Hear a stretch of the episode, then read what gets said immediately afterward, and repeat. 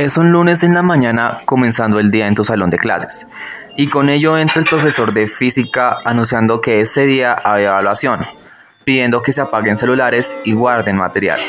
En eso se levanta una chica de su puesto, alza la voz y dice, En el calendario y cronograma no hay planeada ninguna evaluación para hoy. Y con ello otros chicos también recalcan lo mismo y diciéndole que se reagende el examen para otro día. Sin embargo, el profesor los ignora y empieza a entregar los exámenes. Ya ha pasado media hora y entran las coordinadoras al salón de clases con los chicos y chicas que ya le habían reclamado al profesor anteriormente lo sucedido. Con ello, la coordinadora le llama la atención al profesor de su error y de su imprudencia, dando como resultado la anulación del examen. En ningún colegio u universidad pueden faltar las típicas tribus o grupos sociales que forman parte de la institución misma. Las personas, incluyéndome, las encasillamos con nombres y apodos estereotipados que no dejan ver un análisis profundo de cómo es la realidad de estas sociedades, porque simplemente solemos nombrarlos como los bullies o los vagos o en este caso los héroes, sin ver la profundidad de sus situaciones. En este podcast hablaremos de los héroes sus características más notorias, sus habilidades y debilidades y una breve descripción psicológica de su personalidad. En ninguna institución de educación pueden faltar esos salvavidas, héroes y protectoras, aquellos que te defienden de los bullies, de la discriminación y de la injusticia que se puede cometer en el cuerpo docente.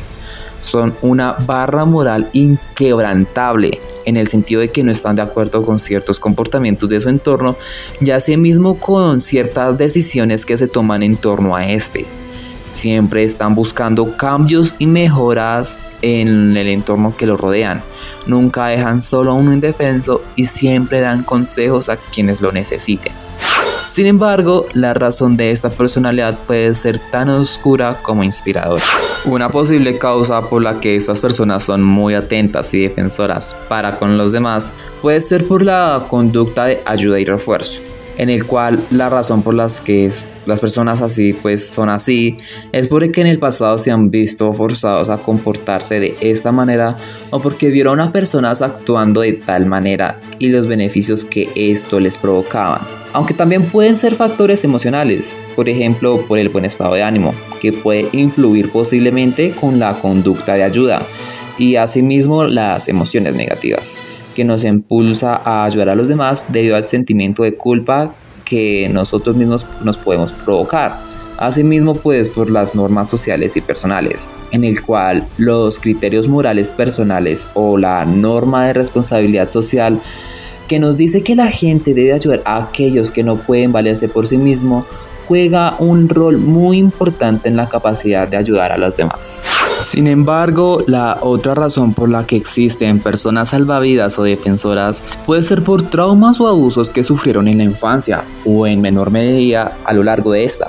Por ejemplo, es igual de probable que una persona quien sufrió de abuso físico de niño sea en el futuro aquella que proteja a los que son golpeados, así como es igual de probable que pueda ser el golpeador de estos. Todo esto depende del entorno y el resentimiento y las lecciones que haya adquirido durante el trauma. Sin embargo, un defecto que aunque no todas las personas de este carácter la tengan, si es digna de mencionar, es que a veces estas personas pueden ser tan empeñadas en su papel de ayudar a quien lo necesite que no miden las consecuencias de sus actos o ayuden en el momento menos indicado. En este caso, el héroe es visto como alguien que solo tiene puntos positivos y que todo el mundo desearía emular. Sin embargo, a la hora de la verdad, no todo podría ser de color de rosa, y es cuando hablamos del complejo del héroe, en el cual la necesidad de siempre ayudar a los demás realmente es un disfraz o máscara para no mostrar las debilidades o verdaderos sentimientos de quien padece esta condición.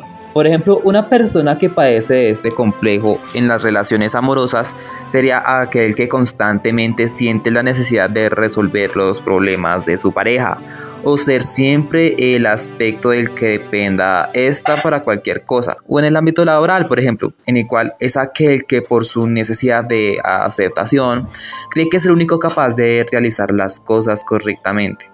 Esto en caso de algún equipo o trabajo en grupo sería el que toma los riesgos en el trabajo, desconociendo sus propios límites, lo que puede acarrear una sobrecarga de trabajo o al fin de cuentas una falta de eficiencia en todas las cosas que dice poder hacer.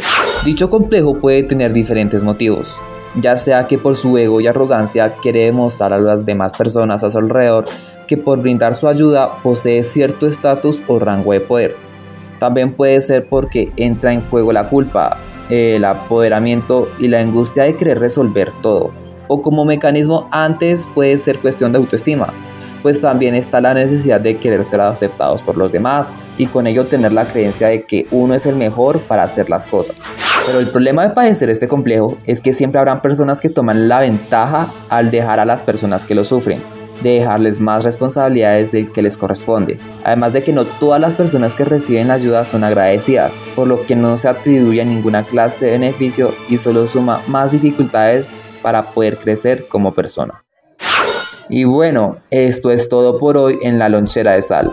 En el próximo episodio hablaremos de los solitarios, aquellas personas dentro del curso que no hablan ni hablaban con nadie, no tenían amigos, pero que podían tener talentos ocultos o grandes habilidades. No olvides seguirme en redes sociales, en Instagram como Malevaro Royal Piso 22 y en TikTok como Malevaro 22. Muchas gracias por su atención.